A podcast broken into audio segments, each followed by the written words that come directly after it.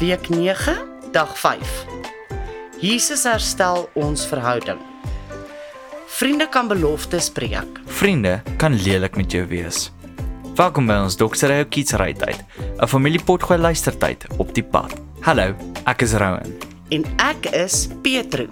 Ons is almal vriende wanneer ons Jesus kies as ons vriend. Ek het 'n vriend wat weggetrek het.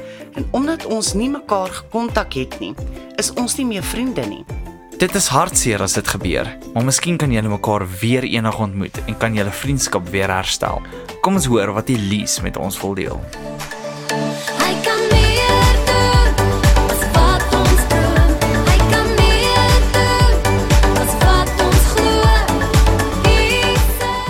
Jesus het aan die kruis gesterf vir ons sondes sodat ons in verhouding met hom kan wees. Ons is ten volle vergewe en aanvaar deur hom. Anders as enige ander verhouding in hierdie wêreld, is ons verhouding met God verseker vir altyd. Romeine 3 vers 22 tot 24 sê: God spreek ons vry deur geloof in Christus Jesus. En dit geld sonder onderskeiding vir almal wat glo. Ons het immers almal gesondig. Ons almal het God beroof van die eer wat hom toekom.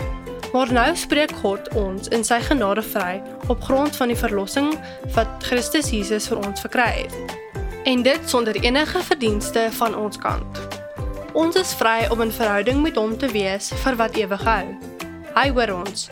Hy is daar vir ons en gee ons alles wat ons nodig het. Kom ons spandeer tyd in God se woord om meer van Jesus te leer en hom te leer ken. In ons verhouding met Jesus kry ons geleentheid om Jesus te verteenwoordig in ons families en by die skool. Ons kan met Jesus praat enige tyd en enige plek en soveel meer. Kom ons bid saam. Here, dankie vir die lewe wat U vir my gegee het. Dankie dat U my gered het, my vergewe en vir my voorsien elke dag. In Jesus naam. Amen. Ek kan nie glo hierdie week is verby nie. Ja, nog 'n fantastiese week om voor dankbaar te wees en ook vir Jesus en wat hy vir ons doen. Geniet jou naweek en onthou om na julle gemeenskapsblad te gaan vir nog aktiwiteite.